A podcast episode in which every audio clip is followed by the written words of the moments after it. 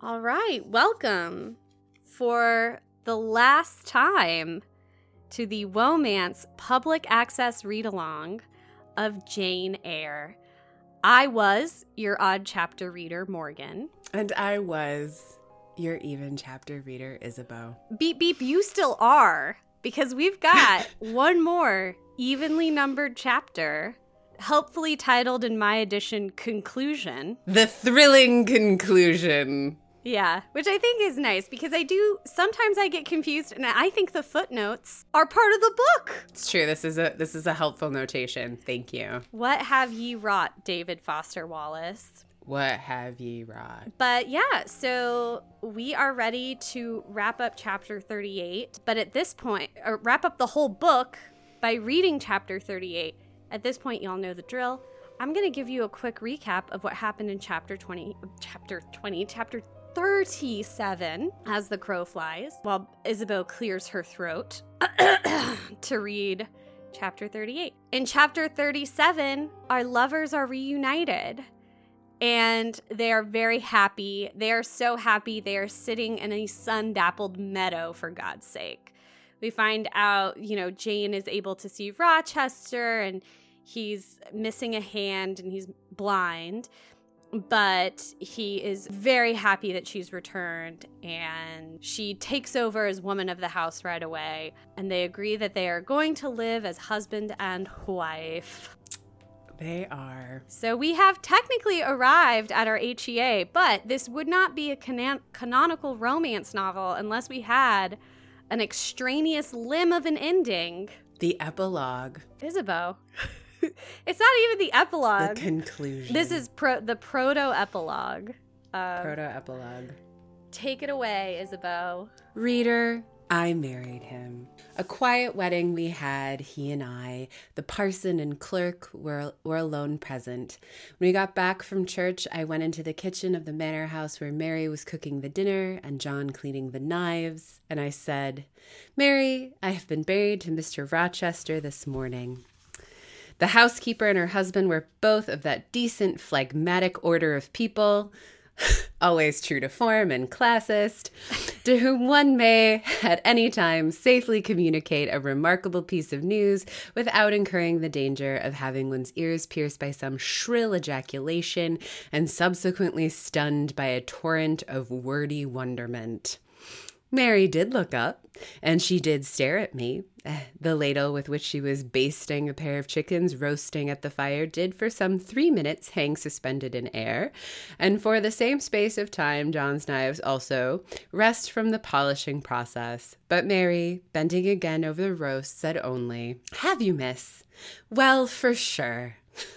A short time after she pursued, I seed you go with the master, but I didn't know where you were going to church to be wed, and she basted away. John, when I turned to him, was grinning from ear. I told Mary how it would be. He said I knew what I knew what Mr. Edward. John was his an old servant and knew his master when he was the cadet of the house. Therefore, he often gave him his Christian name. I knew what Mr. Edward would do, and I was certain he would not wait long neither. And he'd done right for aught I knew. I wish you joy, miss. And he politely pulled his forelock. Thank you, John. Two things. I am so glad that we got clarification as to why John would refer to Rochester by his first name. Because for a second there, I was like, oh no, is John a bad person? But now I know it's fine. Oh no, is John transgressing class? Yeah, uh oh. Um, the other thing is time in this novel. I don't know if it's because it was a, written in a different era and time passed differently, and I believe that it was incredibly, your lifespan was incredibly short, but your increments of time were likewise shortened, right? But three minutes sounds ludicrous to be holding a ladle. Three minutes? Is that actually because of like the way time moved differently historically?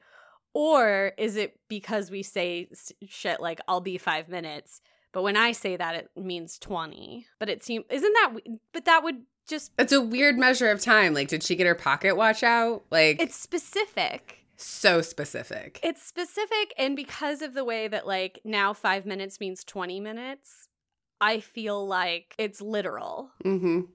And this book is imagining this woman holding a ladle above a chicken That's roasting on the fire. three minutes, contemplating. Contemplating what she'll say because she won't be shrill and wordy. She's not going to be phlegmatic. Good to know that women have always been described as shrill. Like, that's not a modern take. Yeah, and it's also good to see that women were doing it to each other. yeah, that makes me feel like progress isn't real. We did it, guys. guys used intentionally. Thank you, John. Mr. Rochester told me to give you and Mary this. I put into his hand a five pound note because I'm a generous bitch. Generous bitch.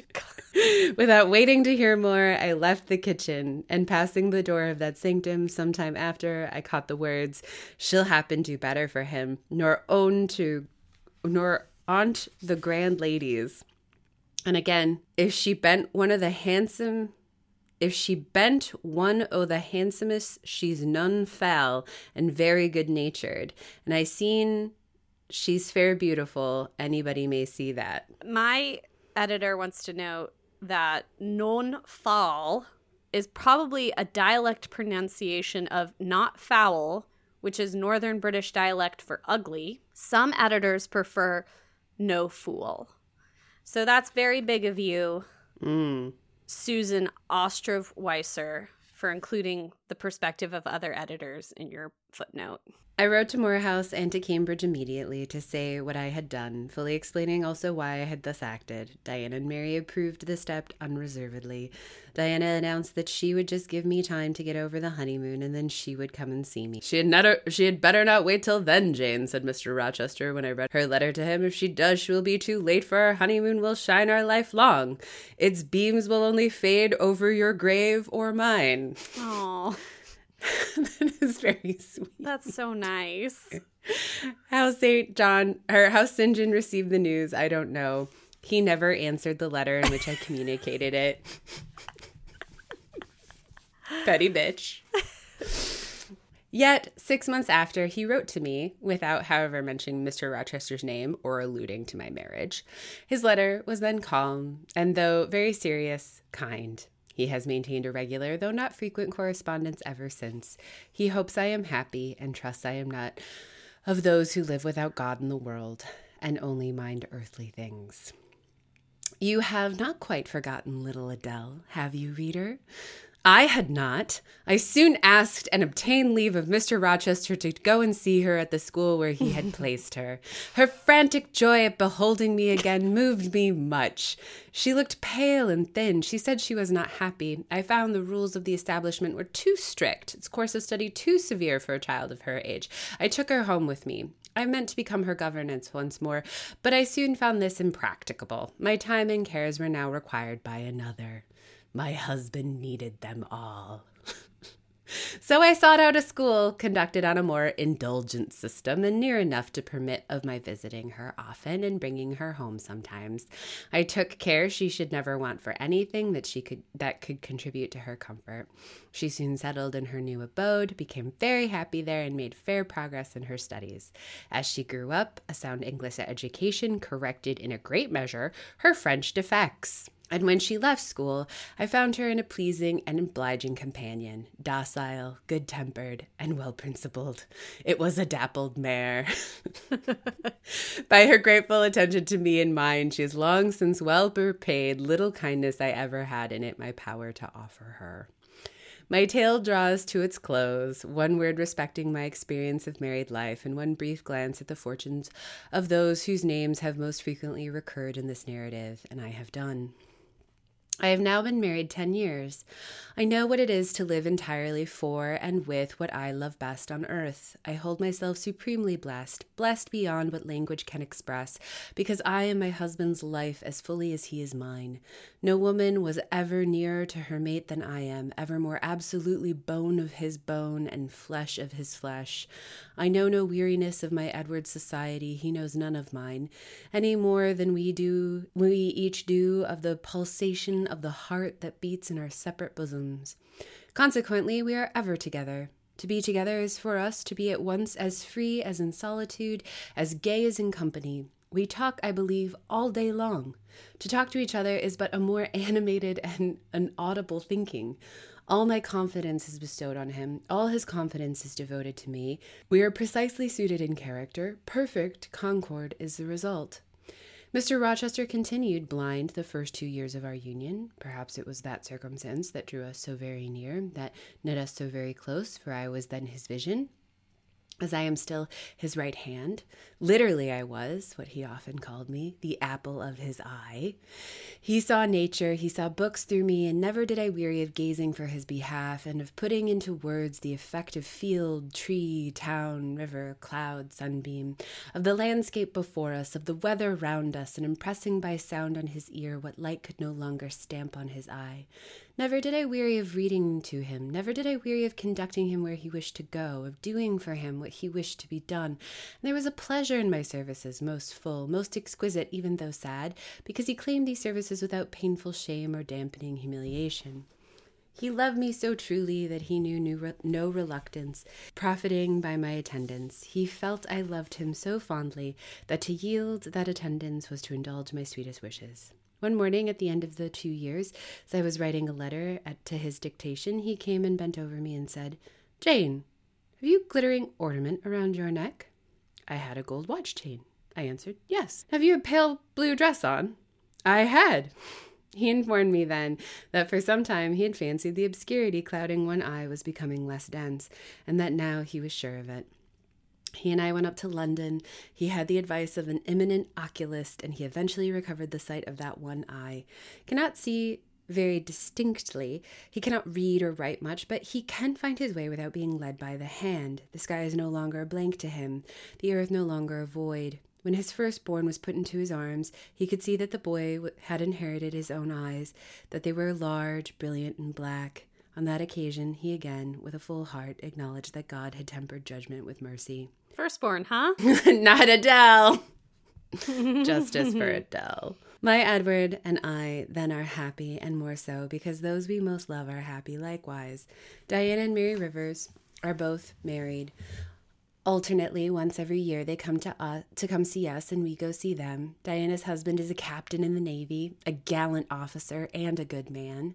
Mary's is a clergyman, a college friend of her brother's, and from his attainments and principles, worthy of the connection. Both Captain Fitzjames and Mr. Wharton love their wives and are loved by them.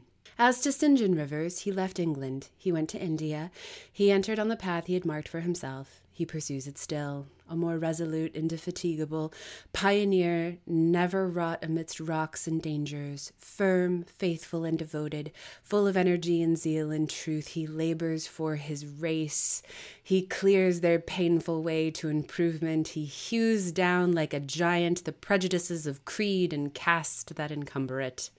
He may be stern, he may be exacting, he may be ambitious yet, but his is the sternness of the warrior great heart, who guards his pilgrim convoy from the onslaught of Apollyon. His is the ex- this is a very long paragraph about St. John. There's another one right after it.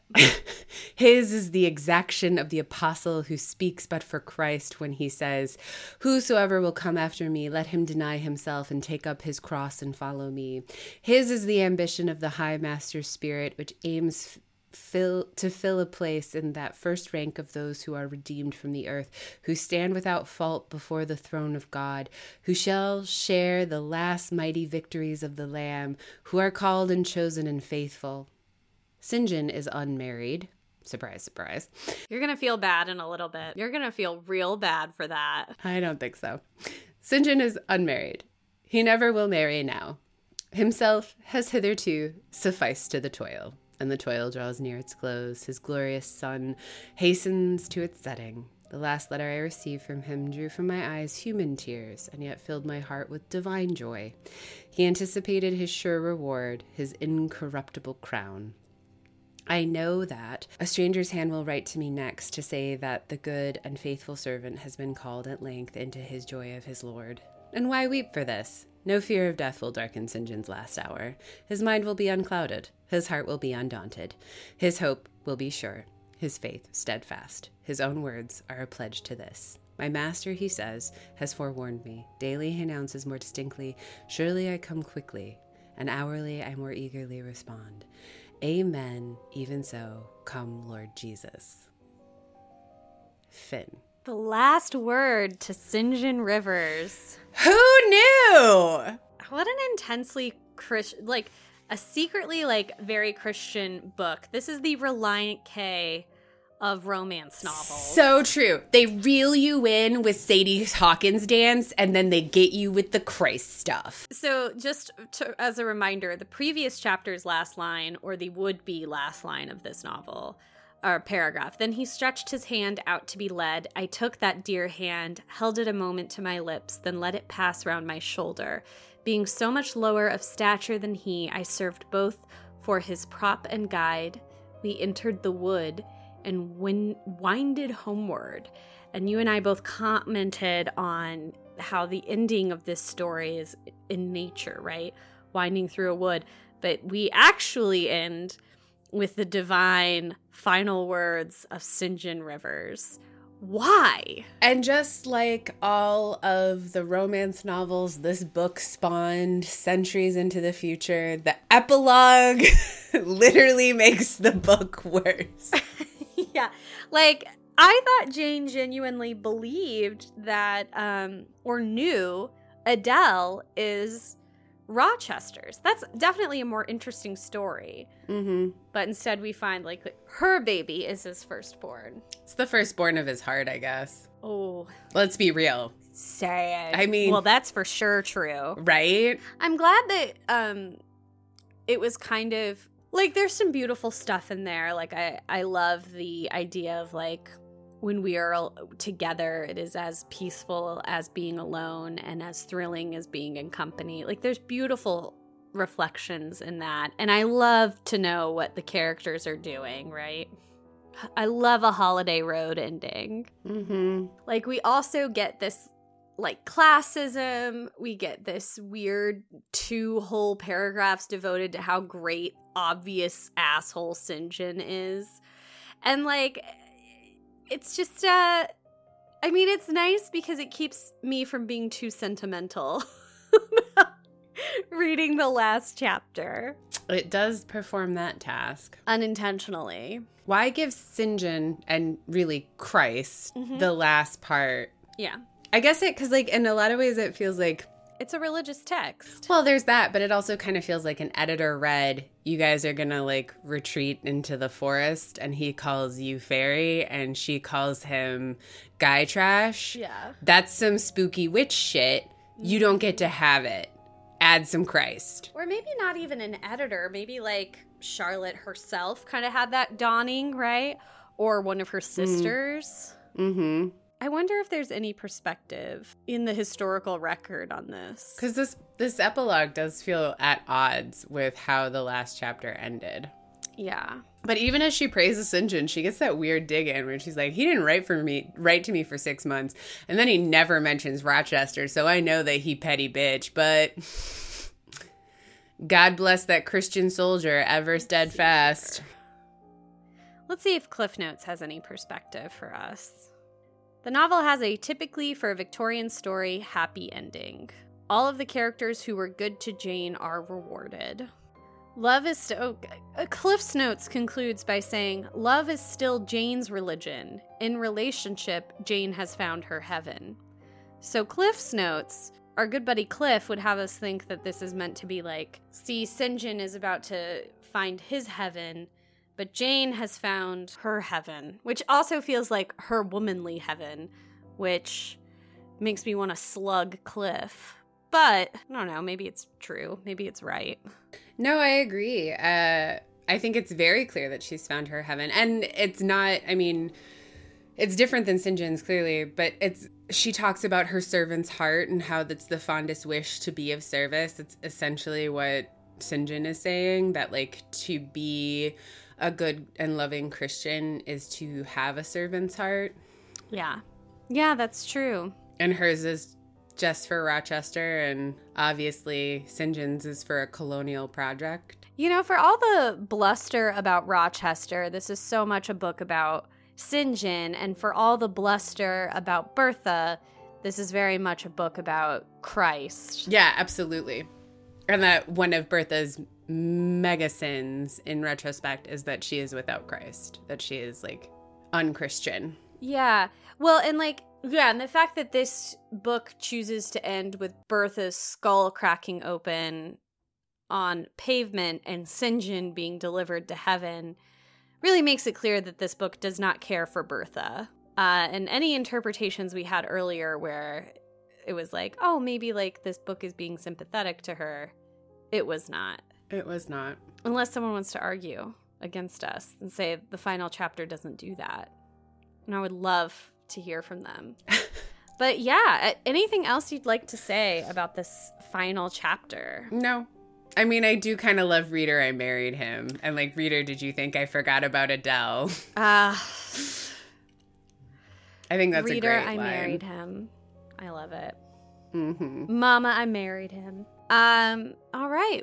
Uh, well, with that, for the last time, we here at Womance advise you to loosen your Janes. But never your heirs. Mwah.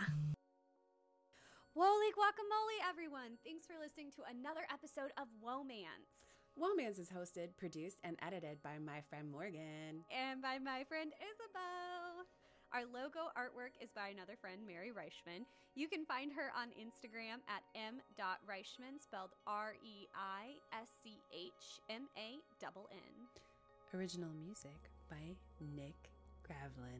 And our web mistress is Jane Bonsack. They're the best. You're also the best. We so appreciate your support by listening. Please consider taking this to the next level by following, rating, and reviewing. We read every single review, or even check us out on Patreon. If you'd like more woe in your life, you can connect with us on Instagram at womance and on Twitter where we are at mans underscore woe. Or you can find more episodes and content at womancepodcast.com. If you have an idea or just want to reach out, please email womancemail at gmail.com. We'd love to hear from you.